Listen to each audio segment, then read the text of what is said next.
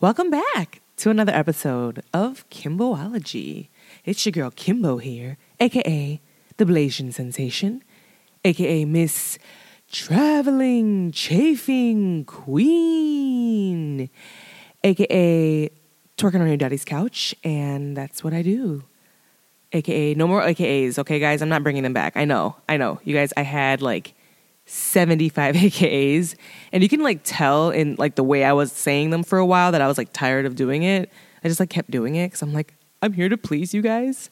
So yeah, that's it. That's all you're getting this week. Um, welcome back. As you can tell, it is just solo dolo kimbo today. Um, and I'm high as fuck. So good luck with understanding what I have to say next. Um, but no, I hope you do because uh, I'm solo this week uh, for the intro because I have an amazing guest on later. You guys, this I'm so fucking proud of this girl. Um, she was one of my pole students back in the day, um, and it just blossomed to this like amazing like writer, actor, director, screenwriter. Like she's like staffed on like Hulu and like NBC. Like I'm just so fucking proud of her. Her name is Kira Jones, and uh, she'll be joining us later on on the show. So I really, really look forward to that because I want you guys to, you know, love her as much as I do. Um, she's like a sexy, bald activist too, like, you know, out queer and happy and just living her life. So um, I love bringing, you know, people in my life that has inspired me and inspired to inspire you guys and to just share the like love of like my dope ass friends. So, um, so I'm really excited about that. Um, but before we do that, we always have to, you know, bring in the show. Okay, guys, we are on episode 56. All right, you guys ready? Nung song sam si ha hook. Ha sip hook. Boom, there you go. There's some Thai for that ass. Uh, that's how you say 56 in Thai. Um, my, for my Thai community out there, please don't read me for filth if I said that all fucked up. Um, you know I'm out here just trying, uh, trying to practice my Thai. Uh, speaking of Thai, though, guys, I have a little update for you guys. This is this is some cra- this is some shit. Like this is just some shit, right? So today, my parents, not my parents. Oh my god, today my mom and my dad. Rest in peace for my dad, but uh, and her her man, her boyfriend, who's really cool. I like him. He's not he's not a bad guy at all. Um, my mom and my her boyfriend and my little brother Goff were supposed to go to Thailand today. Um, they got to the airport, you know, and this is like after we've gotten we they went and got two COVID tests. You know, like we got the like the three day one, you know, the PCR one or whatever it's called. I forgot the terminology for that. The, the one that takes a few days to come in. And I would just like, you know, just go get a rapid one as well, just to like have that in your back pocket in case they try to, you know, pull some bullshit on you. And then they also have their vaccination cards on them. All of them are vaccinated. So I really thought I had it all, you know, I was like, all right, guys, you're good to go because they were they were going to um, to Thailand because my mom, my family has like stuff we have to handle back at home um, with the family, like my aunts in, in Thailand and my mom. You know, she's from Thailand, so she has she's a Thai citizen still, and you know, so the, so there's like a rap, let's just whatever. She's got to go home to handle some shit, right? Family shit. And uh, this is pre-pandemic, before you know the world shut down as we know it. Um, they were supposed to go to Thailand and then do you know just like me and Rick Dog when we were, we were supposed to go to spend a month in Asia, just like that. Um, you know, we had to all get our you know certificates back. They gave us like re- refunds or they gave us credit on the account. So for my family, they had credits through United um, to go to these flights later on. So in November this month, they lifted the ban on um, the ban, but like the restriction of where like if you go to Thailand, you have to quarantine yourself for 14 days, regardless of anything. Like even if you test negative, they just still made everybody quarantine. Um, that was just the way that Thailand was. T- Thailand was taking it very serious, uh, seriously, guys. Bangkok, Thailand, Bangkok. Bangkok is their main city. You know, um, they uh, they're like the most. Busy, they're like literally busy as fuck. Like they're, they're the most po- one of the most popular um, international airports in the world, honestly and people go through that airport very frequently. So they had to instill these, you know, restrictions a little heavier to ensure that you know the Thai people in the Thai country wasn't just going to get like fucking bombarded with like a bunch of COVID cases and then have their hospitals be overrun and you know and they can't do anything about it because you know it's it's still a up and you know it's not like the most richest company in that sense, um, uh, country. I'm sorry, in that sense. But so, anyways, they had these really strict restrictions on. So in November, they lifted that ban. So basically, you could go to, to Thailand and not have to stay quarantined for 14 days. Um, so basically, they did that. And then once like that happened, my mom was like, "All right, I gotta go. I gotta go. I gotta handle some shit." And I really wanted her. I was like, "Please just chill for like a couple months. Like, can you wait till like February, like your birthday month?" And she was not having it. My mom is me. She's my mother. She's stubborn as fuck, just like me. So I know where I get it from. I get it from that woman. So she books. She t- she makes me book their flights to like you know the credit with using that credit, um, plus having to pay you know additional money because of the you know whatever, you know the new rates of new prices of tickets, whatever. So um, so with all that, we dropped them off at the airport today with their 27,000 bags. We had to use two vehicles to take them to the airport, guys. Not one, two. That's how many bags this woman had, okay? Um, granted, we take a lot of stuff back home to give to our families in Thailand. You know, like you know, lots of like you know, good quality clothing. We like to like gift them with a lot of stuff. You know what I mean? So that's all stuff that was for my family and for the people of Thailand. Um, but yeah, still, it was ridiculous. We get there, we drop him off, we come home. I'm working, I'm at working from home, blah, blah, blah, blah, blah. And then she calls me and says, Hey girl, you need to come get me because they're not letting me leave the country. They're not, they're, let they're not letting me in Thailand. So, guys, not only did they, you need the negative test, uh, whatever, even, even if you have a vaccine, doesn't matter. You also needed to have um, clearance from the Thai government with like a permit of some sort to be let in the country. I know, crazy um, kind of like with Cuba, like when I went to Cuba, like they needed, like I needed to like kind of like fill out a form and like ask the like government of Thai of Cuba to uh like why I was going there and like like they needed to know like so basically it's like you know you're like kind of for, giving them a form saying hey this is why I'm going into your country.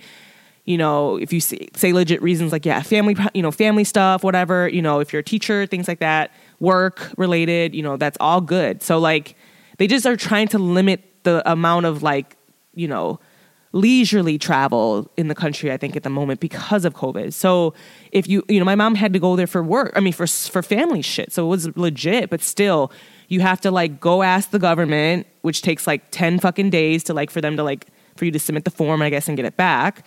And then you also have to have uh, travel insurance. That's like like a like you need to in order to go to thailand and I think even other parts of Asia as well. Just because I feel like the whole premise there is like they don't want um, a bunch of foreigners, right, coming into the country, not having insurance, un- like unloading them in, you know, in their Thai hospitals with a bunch of foreigners that are sick with no insurance, and like, like that, you know, the fucking country's like the fuck. How you gonna bring all these people in here, and make us, you know, pay for this shit, you know? So I think that was why there's like travel insurance to make sure you're like you have somebody, you have like something to take care of you when you get sick, um, because that's still happening, guys. You know, COVID's still very much out there. Um, people in my life close to me literally just said, "Hey, I, I'm I have COVID again." I'm like, "Oh my god!" Like the ghetto. I'm like, really? so we just have to be be aggressive. Be be no, I'm just We just have to be aware, guys. Like, uh, so basically, we didn't know. They can't. I had to go get them. They can't go to Thailand. And thank God we called United and they're willing to extend their their uh, certificate or their whatever their credit on their account until October next year. Thank God for that. Um, so it's all good. We, they just have to figure out, you know, when to go to Thailand again. Um, I really want to go to Thailand, but I'm just like, damn, the ghetto. Like, you have to do a lot now to like. I mean, not every country's like this, guys. So just premise. I, not every country's like this. So um, it's just Thailand, I guess, and parts some parts of Asia, but other countries like they don't have that shit. So live your life. Um, so yeah, that's my update with that. Um, just so you guys know, if you guys are going to Asia, really check into what they need because you might be like my family, just stranded back in back in Chicago. Um, yeah. So I also wanted to. I'd be remiss if I did mention didn't mention. Um, rest in peace to my boss, my old boss, my mentor.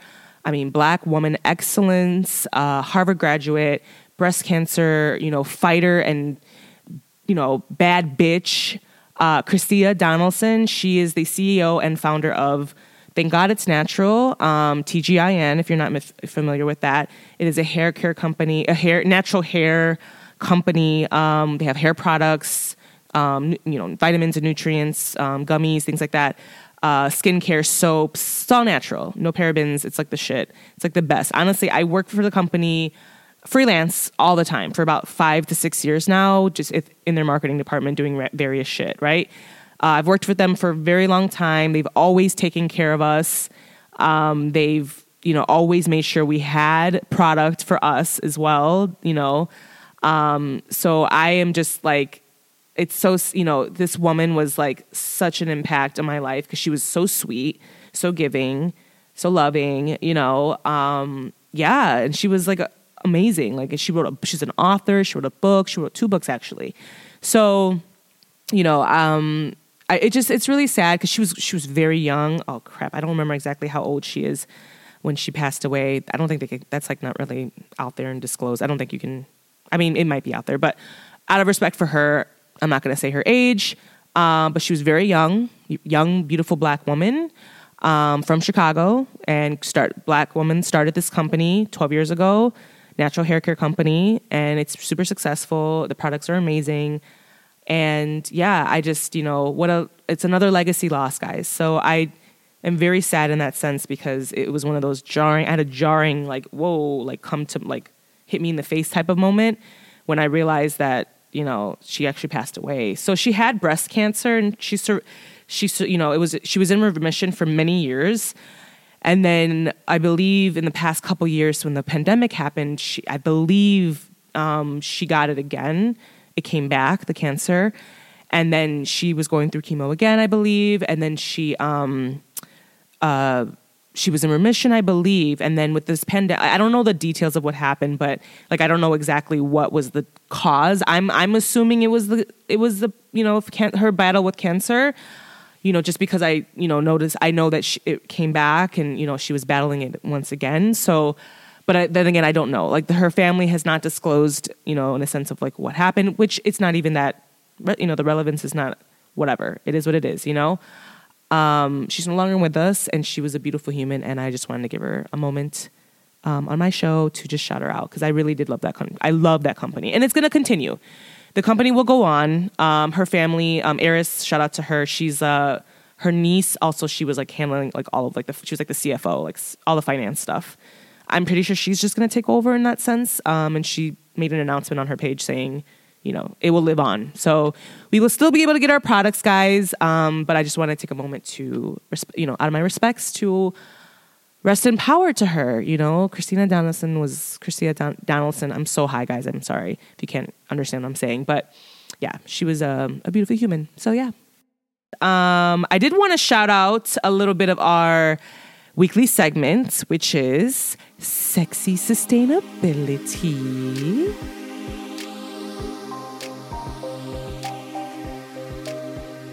As always, guys, every week I like to showcase, um, highlight a, you know, a company, a product, a way of life, anything that we're here to save the planet, because that's what we're here to do, guys, right? To save the motherfucking planet. She's not okay, okay? She is not okay, because that was damn near 70 degrees in November in Chicago. So let's just be real, okay? Um, so I follow this page. My favorite, one of my favorite pages to follow on Instagram is called Sustainability Champions, and they um, had a quote they had a quote here where this man creates it's so simple but yet genius. And i was like oh this is so cute. And my fat ass wants fries. So um, this man creates potato fries uh, with the wrap like wrapper from potato peels. And so like basically like he fries the potato he takes the skin off the potato he like dries it or whatever and uses the potato skin to like wrap around the fries. So that's your like packaging so that way you don't have to use, you know, plastic or paper or anything like that. So he's just using the damn, he's using the potato. He's using the fucking skin of it to fucking, you know, wrap that shit up and let you eat it. It's just like genius. It was like so simple to me, but I was like, I'm also high. It's probably some high shit. I was just like, oh my God, it's so simple, you know, when you're high. Um, yeah, so uh, his name was, um, oh, it says Peel Saver. It's an eco friendly packaging for fries made from potato skins. Was created by um, the trio. The packaging is constructed out of starch and fiber components that bond and harden following um, natural dyeing. But basically, it's just a way to keep that street fruit packaging going and just kind of like save the planet because you're not actually you know, causing any carbon footprint because, you know, the potatoes come from the fries.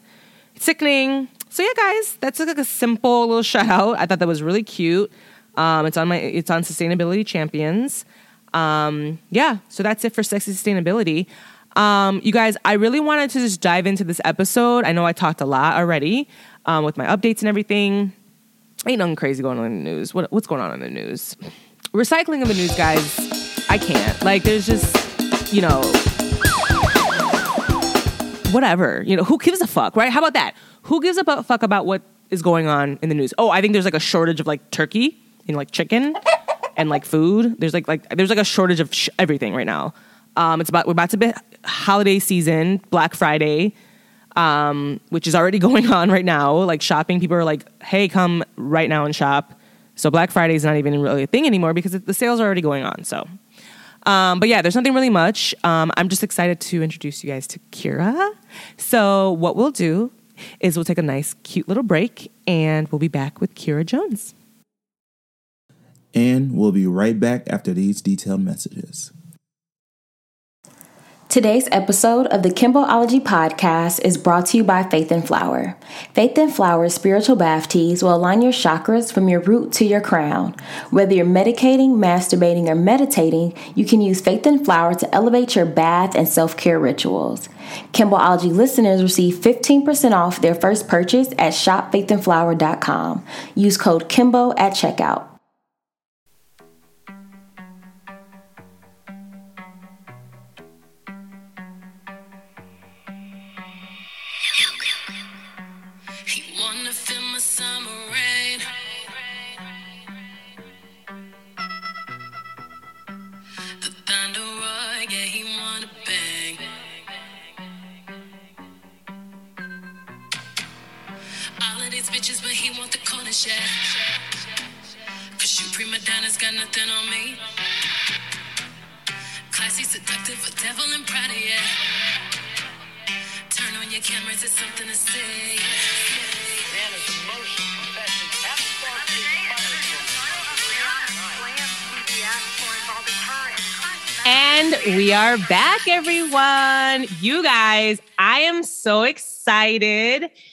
I'm so excited, you guys. I've been trying to get this busy girl on the podcast for some time now. Um, but her name is Kira Jones. You guys, she's so special. She's a badass screenwriter, a badass activist, a badass actor, and she was my badass pole student back in the day, right? Yes, that's how we met. Yes. Working on the pole twerking, twerking for that cash. You know what I'm saying? We didn't get no cash. I was giving them cash to let me twerk on the pole. True. I learned true. a lot, and Kimbo was an amazing teacher. Uh, so glad to have met her, even though I am extremely out of shape now. So, girl, we just talked about that. So, you know, you guys, this is Kira Jones. Okay, I'm gonna let her introduce herself, but I did say everything. You're a badass actor, screenwriter. I mean, literally activist. You know, she's out here for the people. But you guys, this is Kira. Say hi, boo boo. Hey, everybody. Uh, I am, in fact, Kira. Um, I use she, her pronouns. I uh, am a uh, multi hyphenate, I suppose, artist. And I'm currently a writer on the ABC show Queens with Brandon yes. Eve. Uh, and I recently wrapped in the writer's room for the Hulu show Woke. Um, and I have acted in some things. I was on uh what shows have I been Chicago on? Justice, right? Yes, yes, which no longer exists. I just got a seven dollar and like thirteen cent residual check for yes. that. Yes, so, you know, come on now. Balling out of control. Uh I was on uh the series finale of Empire that was not supposed to be the series finale of Empire. Yes, yes, that's right. You oh my mm-hmm. God. Yes. And you said it wasn't supposed to be? No, it was the last episode that they could shoot before Corona shut everything down. Oh and so God. it was supposed to be like not the second to last, but like the third to last episode. They're supposed to do two more and they just like couldn't. And so they like hodgepodge together. Yes. They like hodgepodge together what they had, like that what they'd shot and tried to make a finale. But if you watch it, it's the most chaotic episode of television. It's not their fault. It's really not their fault. I'm fucking done with Empire, guys. You have no idea, guys, because I used to fucking be on this show as like a stand-in and background actor for years. Okay. So this is the ghetto, and I did not know this girl. Thank you for telling me that, T. I Yeah. believe- What a hot mess. What a I hot fucking felt mess. bad for them because I, I I hadn't been watching the show in a while, but from what I heard from people who were watching the last season, they're like, actually, it was it got better again. Like people Did it? Yeah, like the writing got better. And so it probably had like a stronger send-off planned and just the the pandemic fucked them over. Wow. So I have a lot of empathy for that, but it, I look cute regardless of how Yes. that episode is. So, Hey, listen, I'm not mad. I'm not mad. You know and what I mean? got to meet Taraji. Who uh, is a doll baby. She's so, so sweet. She's and so smells sweet. so good. So good. Like amazing. Like she just like she she pisses excellence. No, I'm playing. She, she does. uh, and she, uh, I just, I was so starstruck, but I, I like could not. You can't be starstruck when you are on set. Like you got to be professional. So I just kind of was like, I'll just leave you alone, so Girl. I don't like start crying. So I had a moment like that too on Empire because I was standing in for fucking Tisha Campbell Martin from Gina. Gina from Martin. Yeah. So I stand her. I stand her so hard. So when I was her stand-in, I literally was like the dumb. I was like the most embarrassing person because I was just like in awe of her and just like really shy around her. And she was just kind of like she knew it too. She was just like, oh god, here we go. Here's a this stand-in is a fan, you know. And I was just like, I was just like, I fucking love you. Oh my god, yeah. So I get that. I get that so bad, but. But yeah, Kira, I'm just so happy that you agreed to be on the show, girl. Right now, currently she's in Chicago, but she's, you know, going to be going to Atlanta soon and possibly LA. So I wanted to grab her before she just like left Chicago and who knows what like sh- amazing show she'd be writing or being on in the future. so, um, so thank you, Kira. I just can't wait to hear about your story. Oh, thank you. And I will be coming back and forth to Chicago even once I relocate to LA. I uh, just love this city so much. Yay! I would stay here if it wasn't like kind of almost mandatory for me to go out to LA at this point. Um, but uh, still am planning to do uh, lots of work here. I'm going to be shooting my, my feature here. So Yeah, I'm not abandoning Chicago, but also very glad to be on the show for uh, like I have to be in a gazillion different states. Yes. Okay. Well, I'm happy to hear that because I was really sad when I said, I'm like, oh, she's leaving Chicago. I want her to bring work here. I want her to like, you know, add to the like, you know, shows here in Chicago. So yeah. The annoying yeah. thing is that, and this might be changing with uh, post pandemic life. I, it's just so up in the air right now. But even if shows film in Chicago or film in Atlanta or film wherever outside of LA, the writers' rooms have always historically still been in Los Angeles, Ah, which like doesn't you. make any sense because they're like, why would you want the writers to be so far away from yeah. where the show is actually being shot? It's just one of it's just one of those things that the only explanation is like, well, this is how it's always been. okay. But right now, a lot of, if not most, uh, writers' rooms are still remote because of the pandemic. And there are some advantages to that. Like, for example, the fact that people like me who are not located in Los Angeles or maybe cannot relocate to Los Angeles because it's one of the most expensive cities in the country Okay. um, are getting the opportunity to be in writers' rooms, whereas they could not before. Um, That's exciting. yeah, and it saves Mhm. the studios money. They don't have to get office space, but there are disadvantages. Like I've never met my coworkers. It's kind of hard to connect with them and build real relationships because we are in different parts of the world. I think it's especially hard sometimes for comedy rooms because like, you're really Uh-huh. feeding off of the energy and riffing off each other and joking, and that's hard to do over Zoom. So there are pros and cons to the Zoom thing, but I I don't know if it's going to disappear completely. Uh, I don't think it will. So uh, I think that there may be more opportunities for people in Chicago to be a part of writers' rooms without having to abandon the city. I love that. Thank you for letting us know that because, you know, I know probably a lot of people out there that are listening, they're like wondering in a sense of like, so like, so let's go on to that, right? You're, so you currently are writing on the show Queens, which is on what, ABC? Mhm, yes. ABC, featuring what Eve. Uh, who else is on the show? Brandy, Brandy. Naughton, and uh, Uh-huh. Nadine Velazquez are the four uh, core characters. They play a hip hop group from the late 90s called the Nasty Bitches, um, who break up and uh, fast forward 20 years when they're wives and moms and doing things outside of the music industry. They get a surprise opportunity to reunite.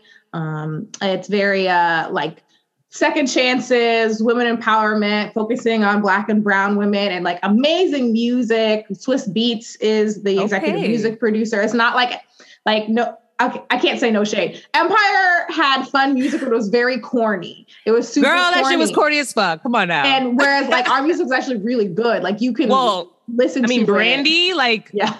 one of the best vocalists out there. Yes. Like, come on now. um and, and like just the the quality of the lyricists that we have writing the music for us like it all the music sounds like stuff that could be on the radio today and you wouldn't think like okay this was definitely written like for a tv show which is what i felt like when i was listening to music from empire or or, or star was the other show Yep. Yep. star. um, so it's been a really f- super fun show to to be on. Um, and there's also a bunch of really fun guest stars. Like we already have Cameron, Jadakiss is going to be uh, on an episode. I think uh, Wyclef Jean is also going to be on an episode. So lots of great music industry cameos too. Just lots of like black excellence all over, up and in there, all up in very it. much created Love and uh, show run by a black man named Zahir McGhee. He is a, a Shondaland alum. He wrote for Scandal and Oh, Private Practice and for the. People. So he knows his shit. Uh, it's been really amazing working with a black showrunner. You know, that's not um, unfortunately a very common situation in the industry. Hopefully, it is changing. But uh, Well, that's why you're here, Kira. I mean, yes, you're making the waves. So yeah, I mean, so yeah, so you've been you're on Queens Queens now, and then you were on the show. Uh, you were writing on the show Woke that was on Hulu, right? Can you tell us about that too?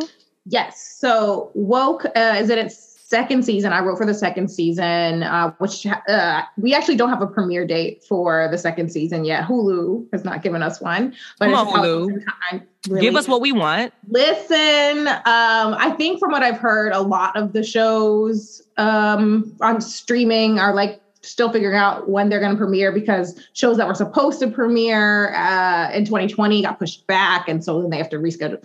Whatever, it's very complicated. Back to woke. Um, if you haven't seen the show, it is starring uh, Lamorne from New Girl, who played Winston, and T. Murph, who's also another Chicago person, a local uh, Chicago comedian who I actually did a Wingstop commercial with before. either of us Random.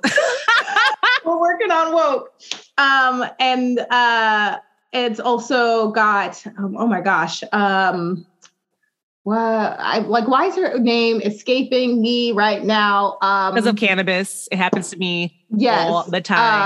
uh, from We love her. god wh- whatever anyway it's a really it's a really um funny show about um a cartoonist named keith knight who's played by lamorne who um has really been um, distancing himself from his black identity. He's been he's one of those like I'm not black, I'm OJ type motherfuckers. oh my god. Like he, he's a Yep. successful cartoonist, but he doesn't want to be pigeonholed to be to to writing uh, or cartooning about black issues. So Okay. he's distanced himself from that. And then he gets uh, assaulted by a police officer, and the trauma from that causes him to hallucinate and inanimate objects in his life that he sees in his life be- come to life and start like kind of pushing him to become woke uh and then the, Interesting. yeah uh it's a really it's a really cool premise it's loosely based off the cartoons by uh, keith knight who uh, is a really renowned uh, cartoonist from the bay area so and he's been in the room writing uh, with us he's uh, one of the creators and the other co-creator is uh, Marshall Todd, who was one of the writers of Barbershop. So it's a fun room. It was everyone in the room was black except for our showrunner Hi, Anthony. Uh, Anthony, my favorite white man. You're cool, King. Anthony. He's we very like cool. you. We love Anthony. Um, if they were gonna have a white man run that show, they definitely chose the right one. But like, you know what? It's always nice to have you know an ally white in the you know in close. You know, I mean, you know, they okay, they okay, right? very much, very much that. And but it was just very magical to have my first writers' room be an all black room. Uh, 'cause, like. I've heard so many stories from black writers where they were plopped on some white ass multicam sitcom where they were the token black person Right. and everyone uh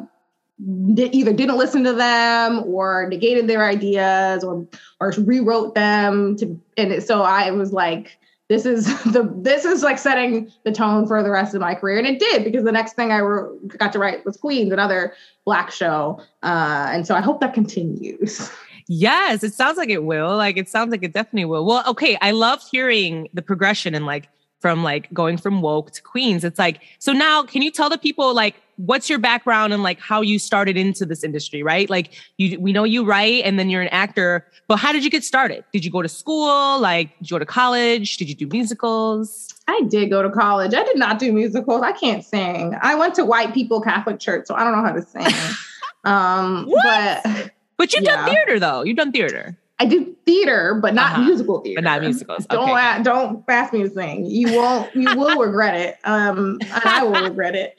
But um, yes, I went to school. I went to Northwestern. I studied theater. Um, so I wanted to be an actor, and I didn't have any real intention to write, uh, at least for the first couple years that I was at Northwestern. But I was one of four Black people in my theater class at Northwestern, and uh, that's out Out of of what? 100. 100. Oh my girl.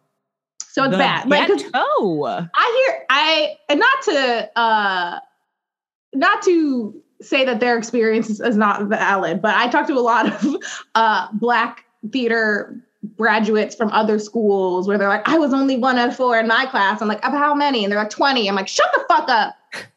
That's that's a quarter. 25%. I had 4%. Don't ever talk to me about that shit again.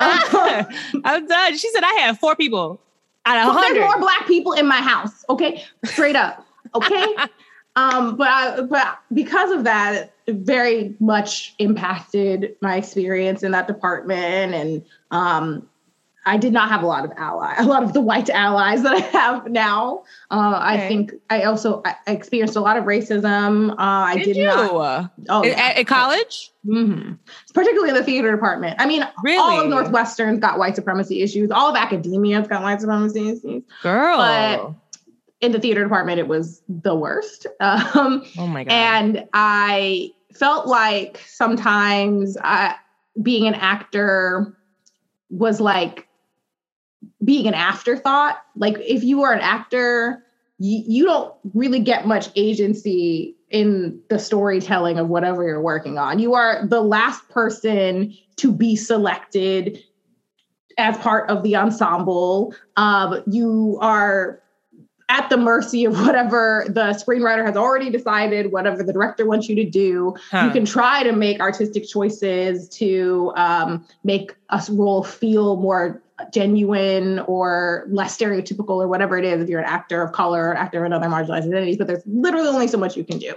And I decided that I wanted more agency. I was like, okay, I want to be there for the genesis of the story and not once it's already like pretty much solidified. So I that's what inspired me to start writing.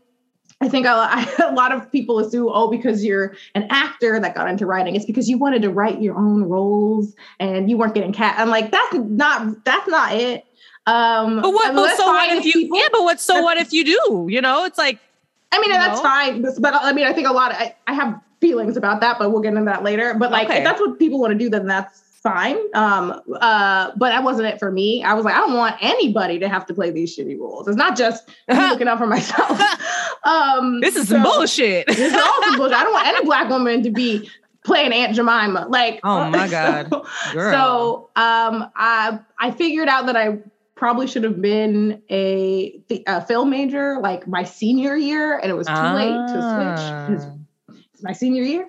Um, so what I did was try to take as many film classes as I could that last year. I took the screenwriting class and then um, I graduated and kept taking classes at places like Second City. But I felt like I was really behind because I didn't figure out that this was what I wanted to be doing the same time that um, my other classmates did. And they were able to get internships at production companies or studios or whatever and get a foot in the door. Like some of the people I graduated with, uh, Ziwe has her own show on Showtime. Wait, you went to school with her? Uh huh. Yeah, we were friends in school. Oh, Um, shut the fuck up. Yeah, That's yeah. crazy. I love Ziwe-. Uh, another one of my friends, Ilana Peña, she uh, is the show creator and showrunner of a Disney Plus show called Diary of a Future President. So, like, people I, Oh, I heard with, that. Yeah. They're doing okay. really big things. So, like, and, You and are they started. Kira. I- let me finish. Let me finish. Let me finish. But they got started early. They Uh-huh, knew I right. wanted. They wanted to do comedy. They wanted to do film. Whatever. Right. Like from the jump. So I, when I graduated, was like, I feel like I don't have a way into um, television writing. I don't. I don't know how to get in. And so I was like, let me just stick to acting. But then uh, I started to audition for uh, like a lot of indie projects here in Chicago. Chicago has a fantastic independent film scene, particularly independent uh, web series and digital series scene. And so I did a couple of web series that were um, created by Black and Brown queer people of color. Uh, most notably, uh, I did a series called Seeds that's on OTV. And I remember getting onto that set and being like, wow, I've never been on a set where almost the whole crew looked like me. And we're telling these stories, like funny uh, stories about Black women my age. And I was like, well, if these people can do it, then I think I, I can do it too. And so that inspired me to write my web series, The Right Swipe, uh, which is also on OTV. So uh, thank shout out to Seeds for connecting me with that community, and um, they have been such a huge source of support and community for me, and and really getting um, my confidence and my career off the ground. So I did. Uh, the Right Swipe, which is a web series about two friends who start a business where they fix men's dating profiles, but then they end up fucking up their own lives in the process. So that we shot two episodes of that because Hilarious. web series are extremely expensive to produce, and we could not afford any more than two episodes. And um, no one really warned us how Mm. expensive it is, especially if you want your web series to look good. Um, so uh, so we did two episodes of that, and it did really well on the festival circuit. And I think everybody when they make a web series they think that they're going to be the next Issa Rae. They're like my web series is going to blow up and I'm going to have networks calling me trying to buy the series and then all of a sudden I'm going to be on HBO with an eight-figure overall deal like Issa Rae is and ain't nobody Issa Rae, okay? like no only Issa Rae is Issa Rae. And so I really was like yes, like this is such a good web series and I will say it is a better web series than most of the shit out there but that don't that doesn't mean anything. Everyone has a web series. It's it's so hard to um like there's no not one path to breaking in but i will say if you're making a web series temper your expectations. It probably will not blow up the way you think it will.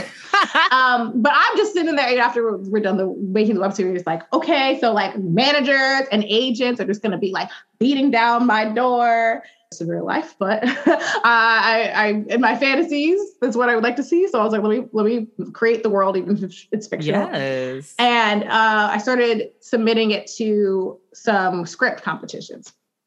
And I was like, well, I have all this uh, script competitions take cost money. It, they shouldn't cost as much as they do, but they can it can it can be very cost prohibitive. But during the pandemic, I was like working from home. I was not going out to and spending money on no Akira or uh, or no, she did not. Akira, girl, you love some Akira, girl. I do Lo- love Akira. I'm gonna that's what I'm gonna miss the most about Chicago. Akira. But um I was like, I have all this, I have I've been saving money because I don't have to spend nothing. Like I'll I will put it toward these competitions. And I did the script did really well in competitions. It placed in I want to say like 11. It won a couple, and then a feature that I wrote also won a couple of things. And even then, I was like, okay, great. I've been doing so well in these competitions. I even won one. these uh, managers and agents about to start knocking on my door. no, did nothing, not to, not even a tap, not. uh, and so I was like, all right, I don't, I don't know what to do next. Um, but I just, I uh, signed up for one more thing, which was um, there's a site called Coverfly, uh, and it's where you can you can sign up and make a uh, profile and host your scripts up there. It the industry folks like agents, managers, studios can find you, contact you, download your samples, but also you can submit to competitions through it. And they have a lot of like writer development resources. They help connect writers uh, with representation or with um, uh, studios or, or television shows that can staff them, all that kind of thing. And um, they had something, they have something that they do twice a year called Coverfly Pitch Week. And during Coverfly Pitch Week, you can submit. It's actually free, which is really wonderful. You can submit, and all you have to do is have a Coverfly profile with at least one script on it. And they choose, I think, like around 125 people um, to participate. And if you're chosen to participate, then they give these execs and reps who are also participating the list of all the all of the writers and they get to choose you know who they want to meet with and they'll set everybody up with like 20 like minute meetings. Yeah it's like, like a, networking, networking, thing. Okay. So it's kind of almost like speed dating a little bit. But for writing. uh, only, yeah but for but for writers. Cool. And i've done similar things like it before. Like there's other programs that also will set you up with like mini meetings with folks in the industry. But uh, every time I've done it, it just like wasn't giving what it was supposed to give. Like okay. they would either like w- match you with uh, an exec who like doesn't actually fit what you're trying to write, like, or they would be like, "You choose who you want to meet." There was this one that I used to do. I think it was called uh, Ho- Hollywood Here, which is specific for Black writers. And they, when they would do um, their uh, when they would have their networking opportunities, they would just give a long we long list of the execs that are participating. And it was like the hunger games. They're like at this time you get to choose the exec that you want and you better rush because it's like it's like you have to get to the person you want before somebody else does mm-hmm. and if somebody else gets it then you don't you you don't get that slot you got to find someone else so then you might end up with somebody that you didn't even want to meet with who like you might be a horror writer and the person you're meeting with is like at Nick Jr. Like, what the fuck are you supposed to do with that? So I was like, I was not expecting anything from Coverfly Pitch Week because other things I'd done had been like so meh. Okay. But uh, I had four really amazing meetings. But one of the meetings that I had was with one of the execs that uh, from a, one of the companies that produces Woke. Uh-huh. She was uh-huh. really fantastic. Another white ally. we had such a great time talking that she was like, I need to talk to you for more than 20 minutes. Like, let's oh, continue nice. this, let's continue this uh, chat. We talked for like over an hour. And she was telling me that, like, kind of what the process of staffing looks like, and uh, particularly for writers of color, writers of marginalized identities, what it looks like for them to try to find those folks and what the obstacles are, what they're trying to do better. And she just as an example not even really suggesting it to me but as an example brought up woke. She was said hey she, she said that woke was having a really hard time finding the last staff writer for their new season because they were really looking for a queer black woman and just like there's just not that many. Wow. And so i was like okay that's interesting to, to learn all that we uh ended our chat and then like an hour later she emails me and she's like hey, actually, are you interested in being staffed on woke? Because I no, just, girl, I'm not. Um, well, I mean, I might not, I might not be, you know. Uh, but she was like, if you are, I can send your script uh, to the showrunner. And I was like, okay, yeah, sure. I like did not expect to hear anything back because if if there are any writers listening, they know so much of, and even actors, so much of your time is spent like putting your all into an audition or into a script and yes. like sending it into the abyss and then never hearing about it ever again. Right. So I was like, yeah, sure, send it to the showrunner. I don't care. Right.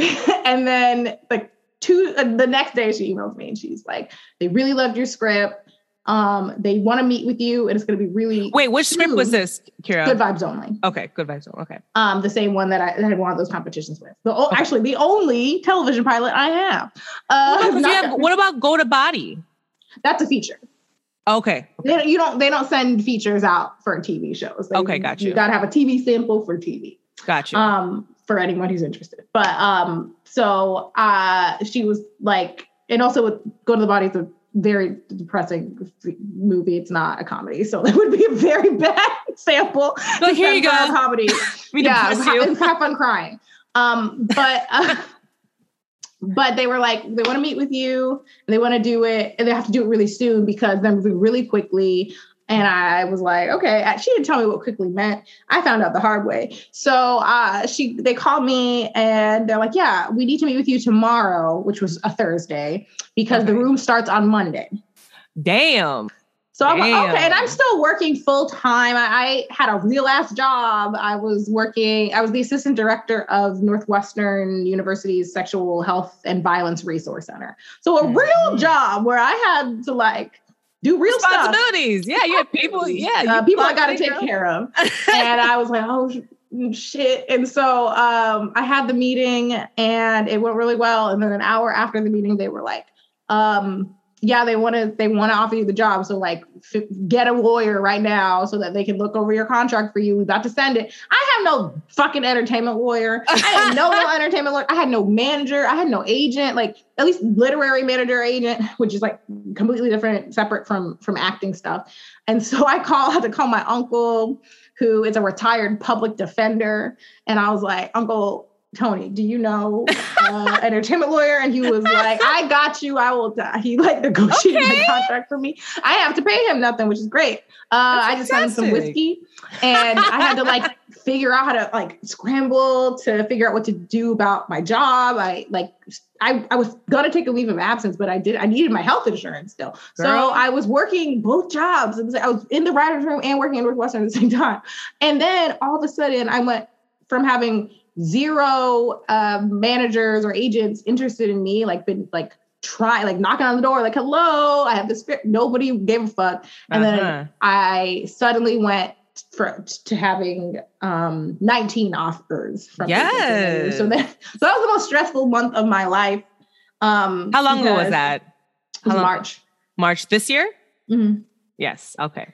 Because it was like i was working my job in northwestern. I was figuring out what the fuck a writer's room was while i was in it Wow. Um, and then I was taking like two to three meetings a day with managers and agents, and they were getting like they were getting extremely aggressive because they knew that they had competition. Like, cause so they were like they fighting over you, girl. They really were. They were. Some of them I had to be like, I literally emailed them like, back the fuck off. Like you are being inappropriate.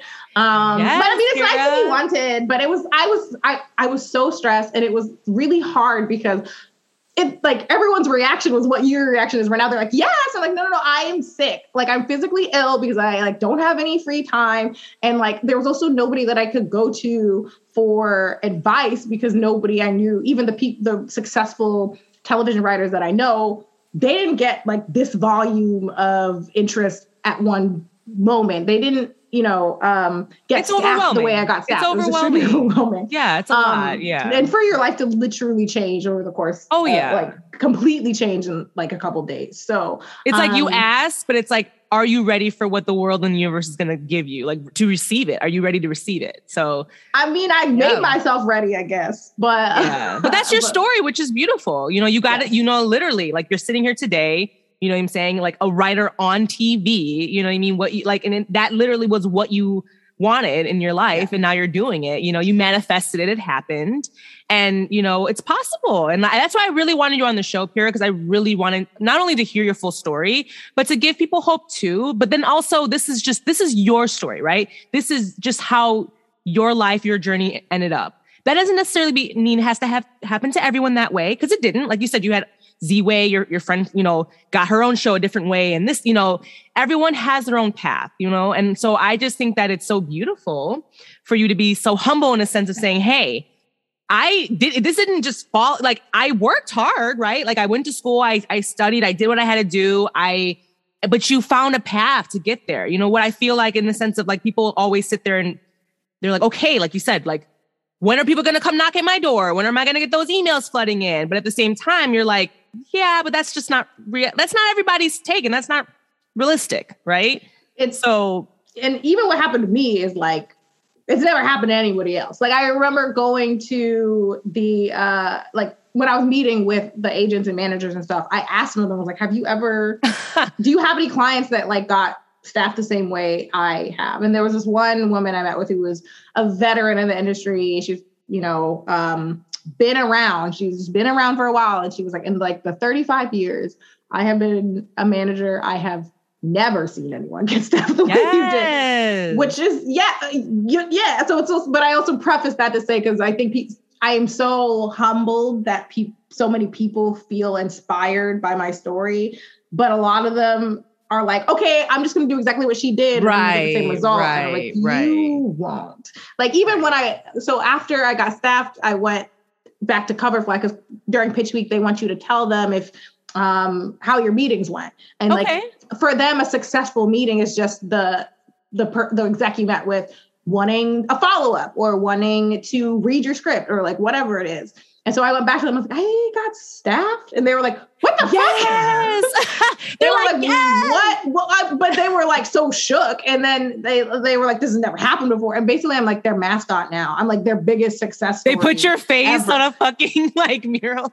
I actually am on their website. You go on Coverfly. You yes. Kira. So- Sickening. So like that's not even normal for cover. Well, you know what, though? But yeah. That's just because, and I tr- and I've always, I literally always, I remember like writing on your like Facebook wall one day, like, "Girl, you should be a writer." You're like, "Bitch, I'm already like a ghostwriter," you know? Because I, just the way you guys, Kira's tweets, the way like what she posts on like her Facebook page, like everything she writes, it's so like funny and like and like creative and innovative. You know, like that. It's just it's unique to you.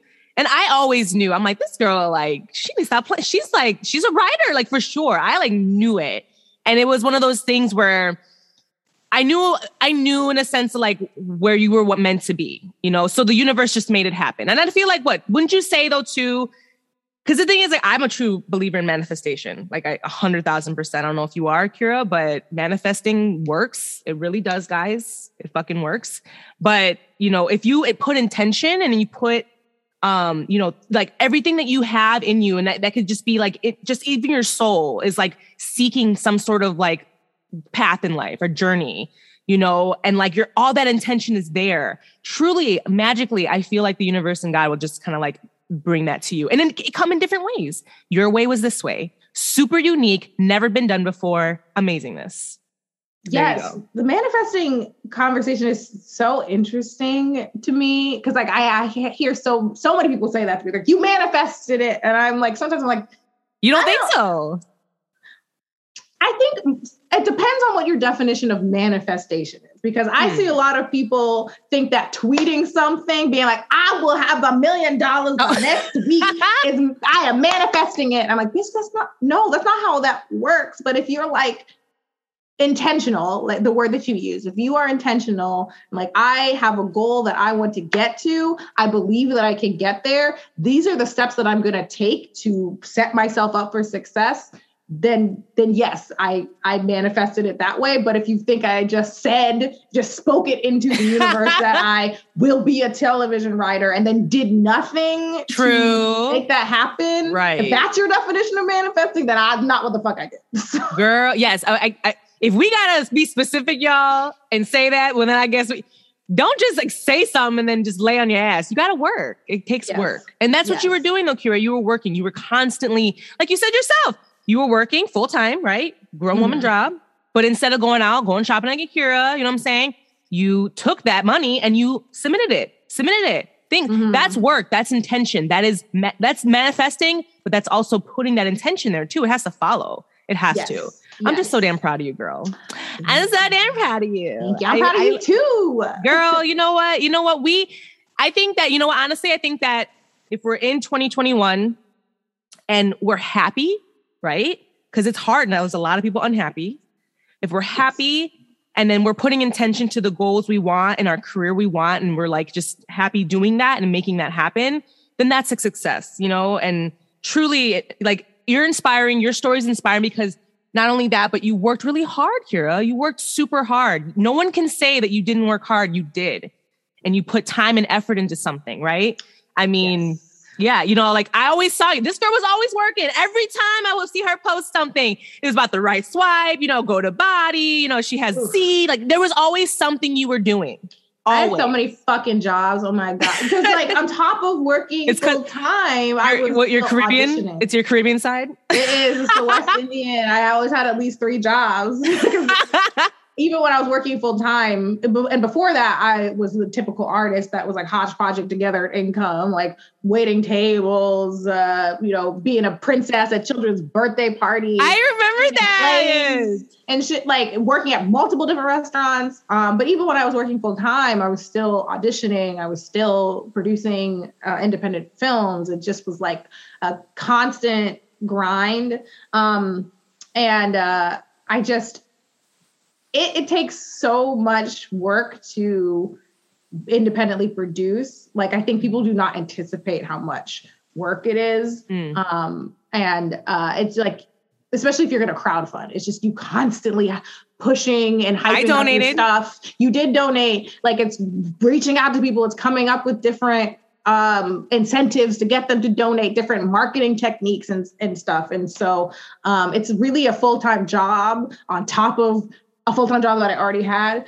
Um, and so I, I because things shifted for me so fast like i will say like not that i was an overnight success but like the Yeah. change was actually overnight. Sometimes i do forget how much work i put in to get to where i am. So it's really uh, always um, a, a good it's it's always a good reminder when i get to talk to people like you and you tell me oh no Well, no no you were grinding for a time Girl, you don't even remember, but girl, remember when we went to that audition for Empire together? Oh, I remember. Remember that shit? Oh, I remember. I remember I've shit. known you back to back in the day, you know, like we so there was a so Empire this was like season 2 or something, I think. I can't yes, remember. I think so. Something but like yes, that. I um had found.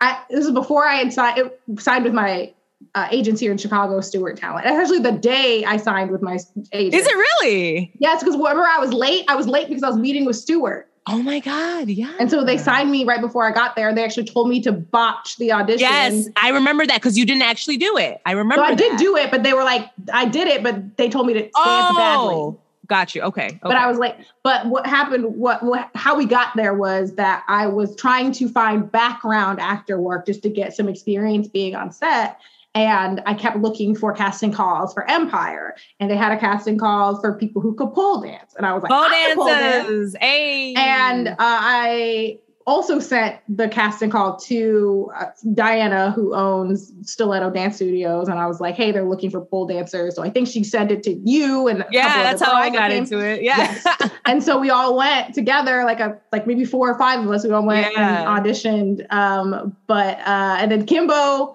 got cast as a background As a actor. fucking right, what was it like a artist or some bullshit? Which was girl.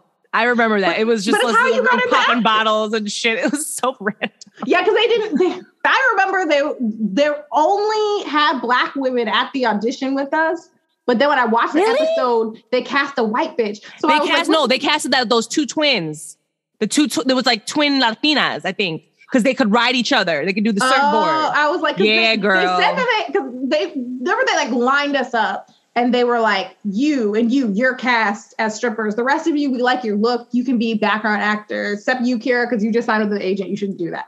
But um, but I was like, okay. I was expecting to see those two chocolatey girls when I watched the episode and they was not there. no, I was like, y'all no. segregated these auditions. What the fuck? Because I did not see those two girls. I didn't see them either. They weren't even there. I was like, what the fuck?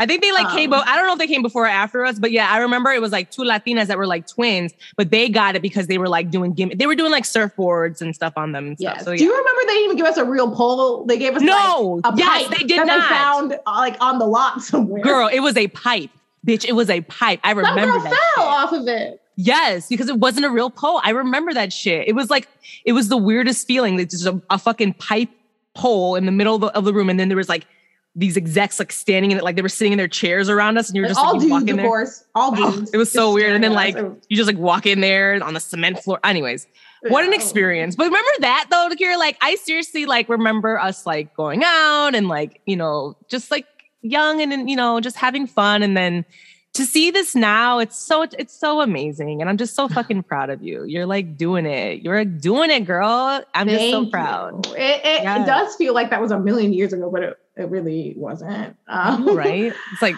what a few like a few years ago. I mean, Yeah, I guess I Whatever, was like seven years ago like 22, so like six-ish, seven-ish years Yeah, ago. yeah. But like that's crazy, girl. Time is flying. Oh my It god. is uh, just getting closer and closer to death.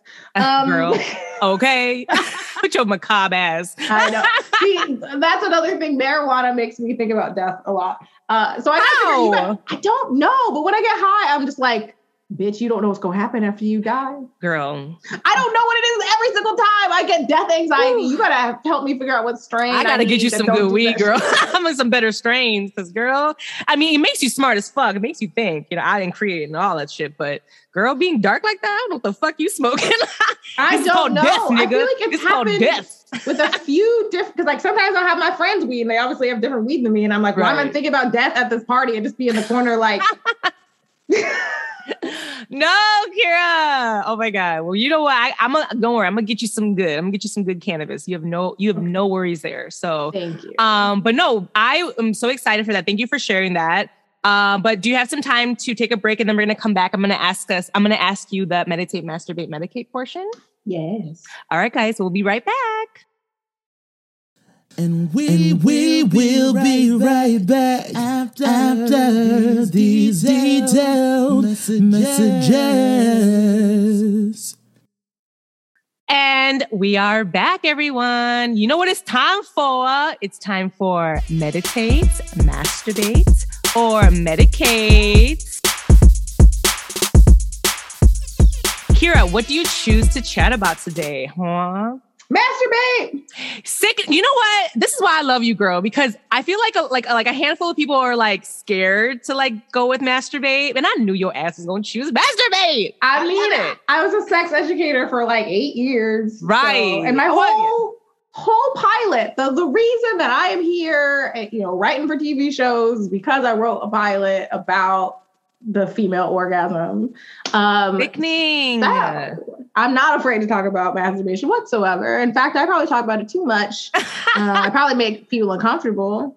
But it no, also it's the perfect me, show for you to be on. It's the perfect show. uh, It also got me a job, so multiple jobs. So Yes, yes. Okay, so masturbate. so okay, so that was that was a really nice segue into that. So you said you were a sex educator for eight years. Can you elaborate on that?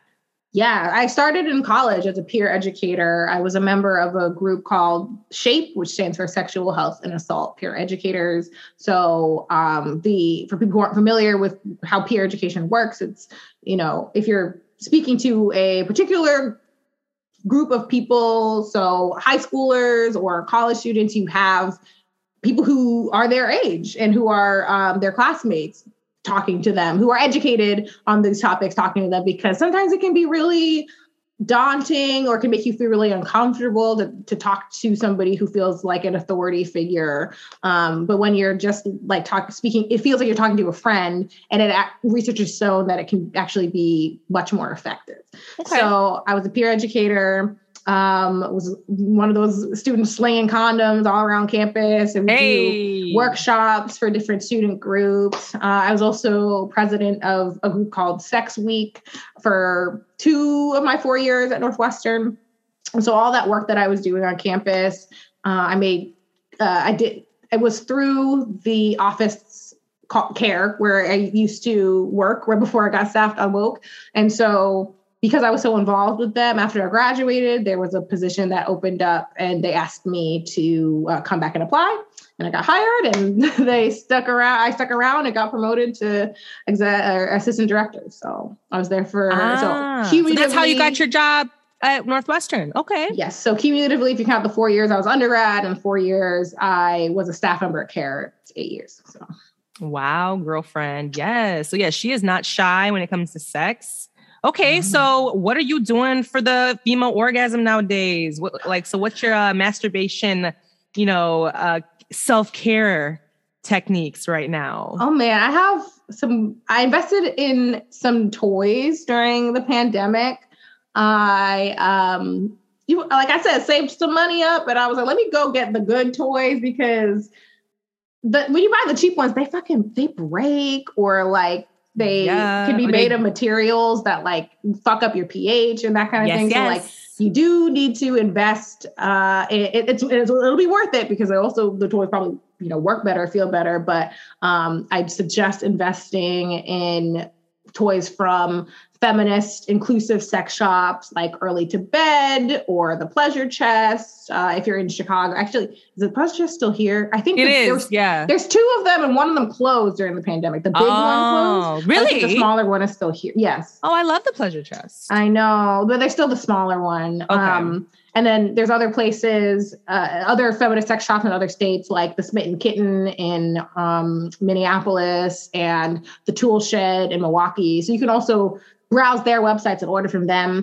And it's also they're also like uh, small businesses. All of them are women owned, and so yes. if you can do that, uh, try to buy from them instead of places like Amazon. But also, like, if you can only afford Amazon, there's you know get get it how you need to get it because I think that everybody deserves to have toys, and I I know so many people that have been frustrated with trying to figure out how to masturbate with just their hands and it just doesn't work and like it is okay if you need a toy and most people a lot of, i can't say most people but a lot of people do don't know what the statistic is about that um, but don't feel ashamed if you can't do it manually or if you can't even with a partner you need a toy like that's extremely common Um, now, thank you for that. You're like putting us on to all the places we can buy these. So thank Yes. you.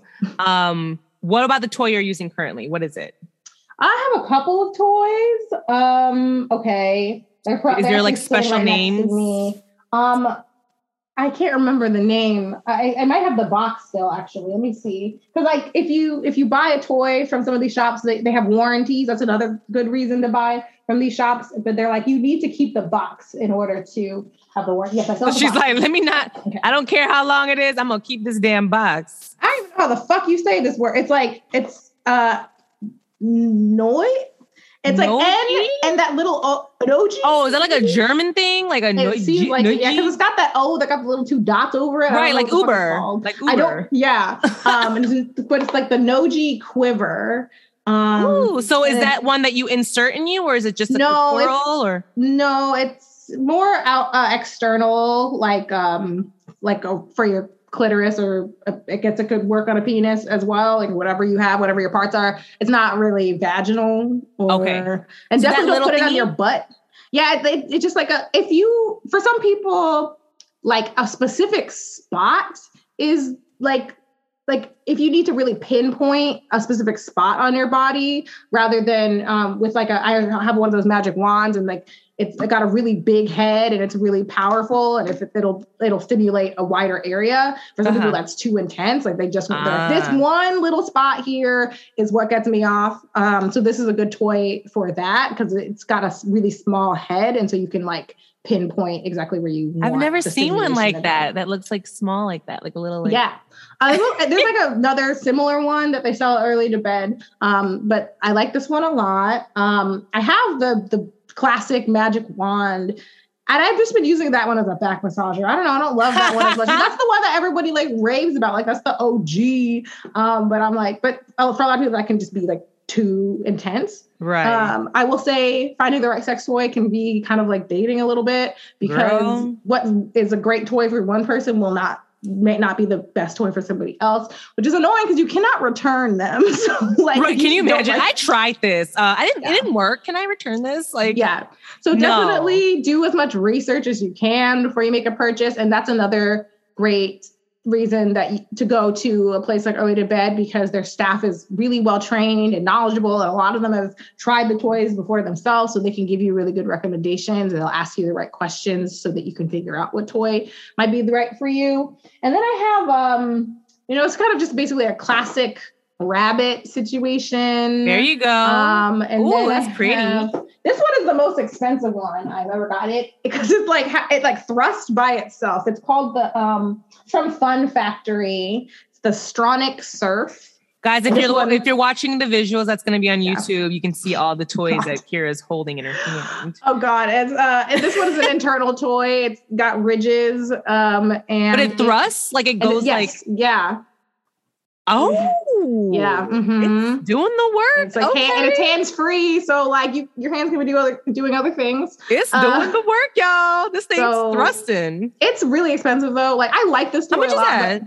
It was at, like at least one hundred fifty dollars, if not more. It's worth So- it for your clitoris and your pussy, so whatever. Yeah, I mean, I will say I like it, but if I don't know if I would have spent this much on it, no, like I don't, I don't know. It's it, Uh-huh. for me is not hundred percent worth the price, but it's a good toy.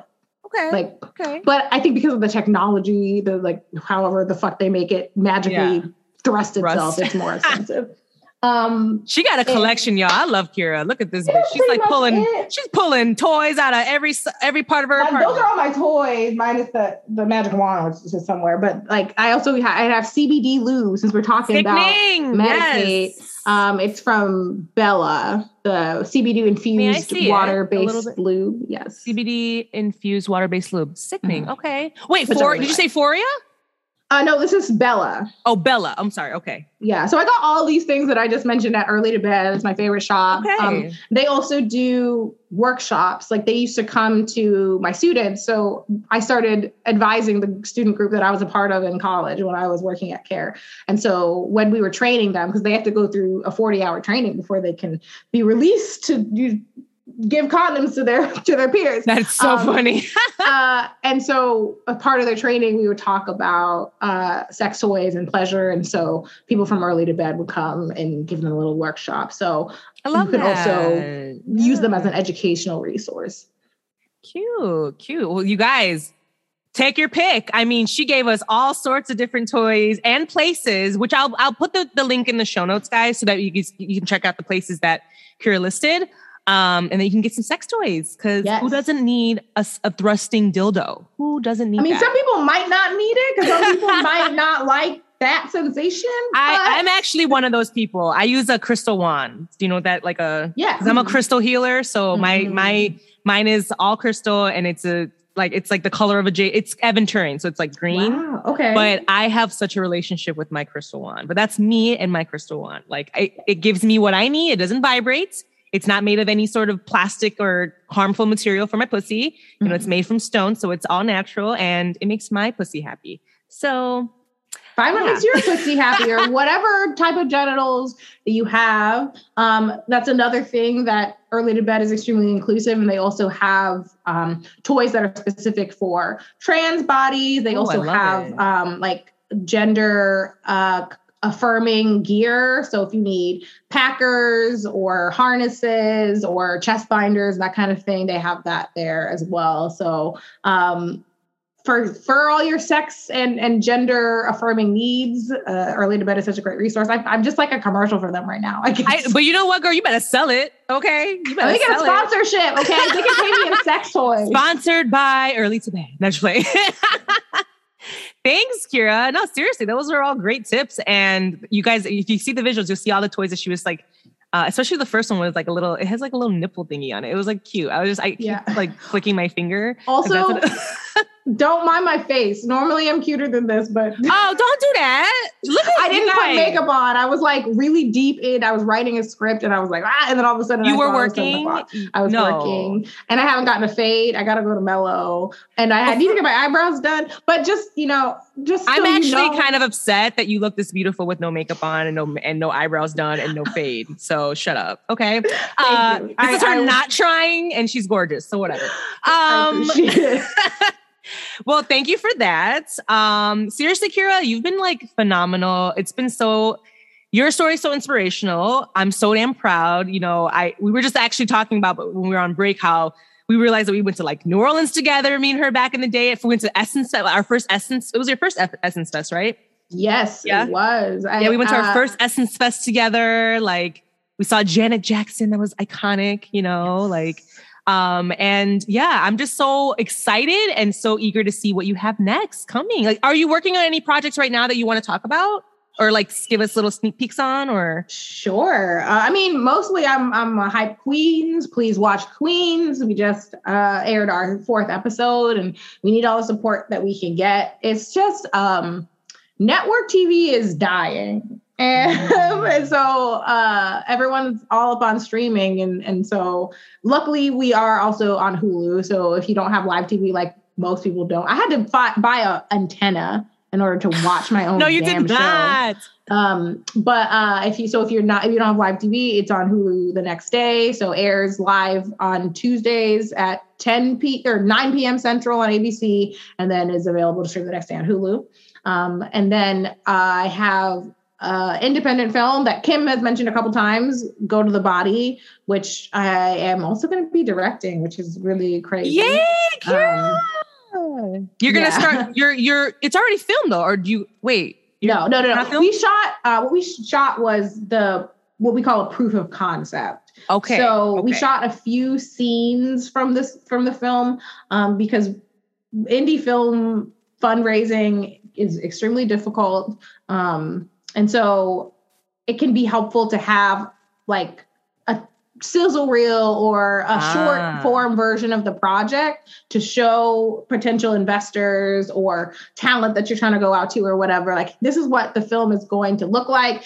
Especially if you're a newer director you can show like hey i made this look good. I promise i'm gonna make you look good too. Um, so like Uh-huh. people can have more confidence uh, in you. And so uh, because i'm a black queer woman there's a higher hill for me to climb and also um, i wanted to make sure that i really could direct it so we fundraised we crowdfunded during 2020 uh, and kim donated I uh, did. for the proof of concept won a couple of grants for that and then Okay. shot we shot like four scenes okay. from the feature and cut it and uh, cut it into a trailer um, but we have not shot the full film and the ah, okay. actors that you see in the proof of concept won't be necessarily at least in the, the roles that they're in uh, in the full feature so Gotcha. right now we're in the process of fundraising for that but if you want to watch the proof of concept trailer that is available on our website go to thebody.com I'll put them in the, Um, the show notes, so we'll, yes. we can have that in there. Yeah, for sure. Yes. Um, but we're right now in the process of putting together uh,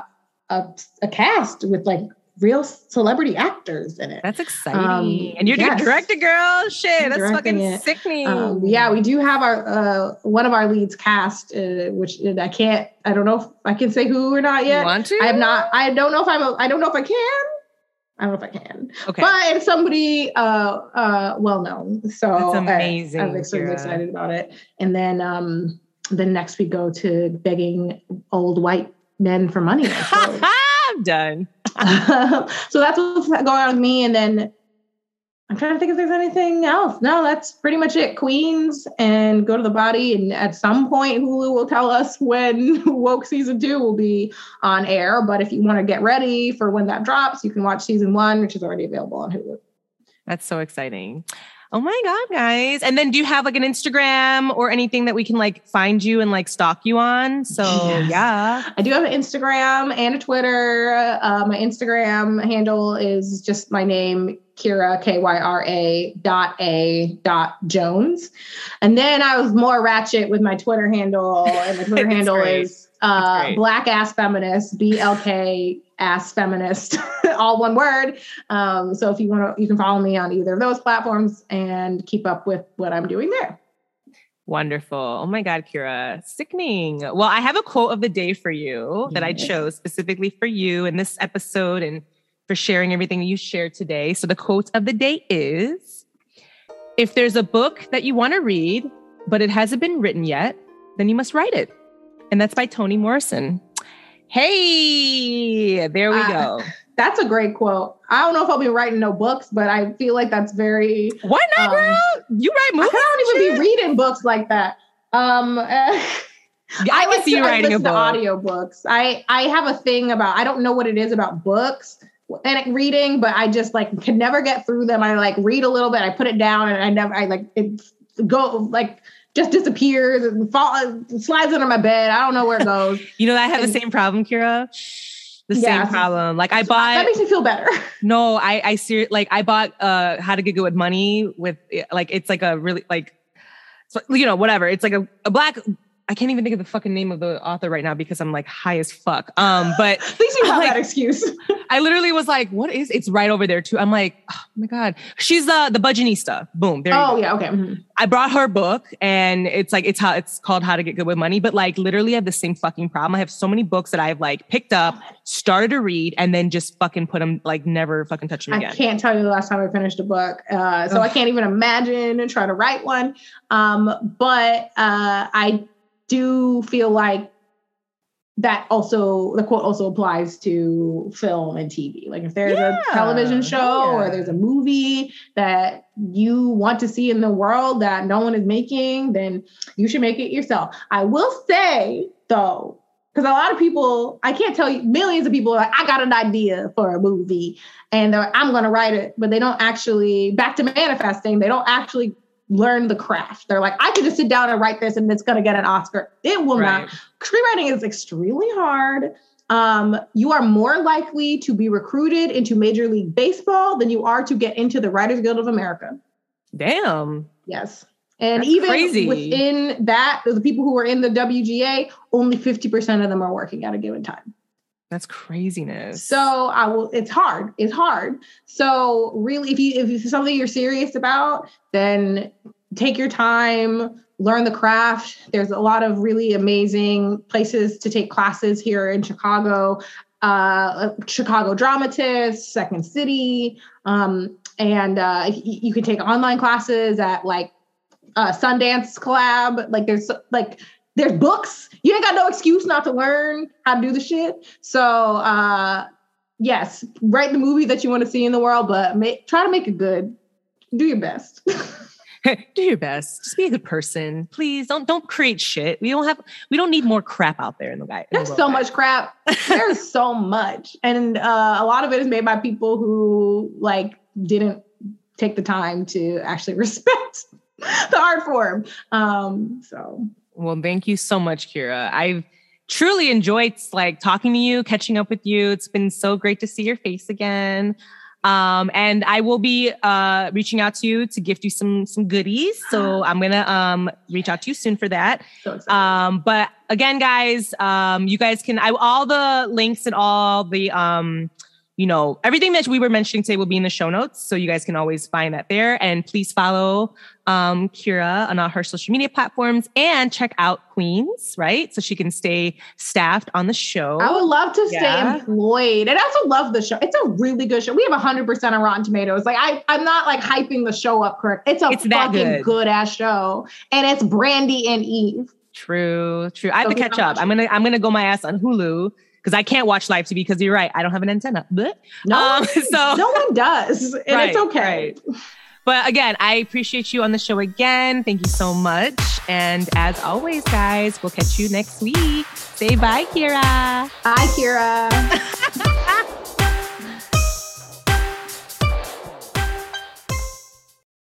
Kimbo out.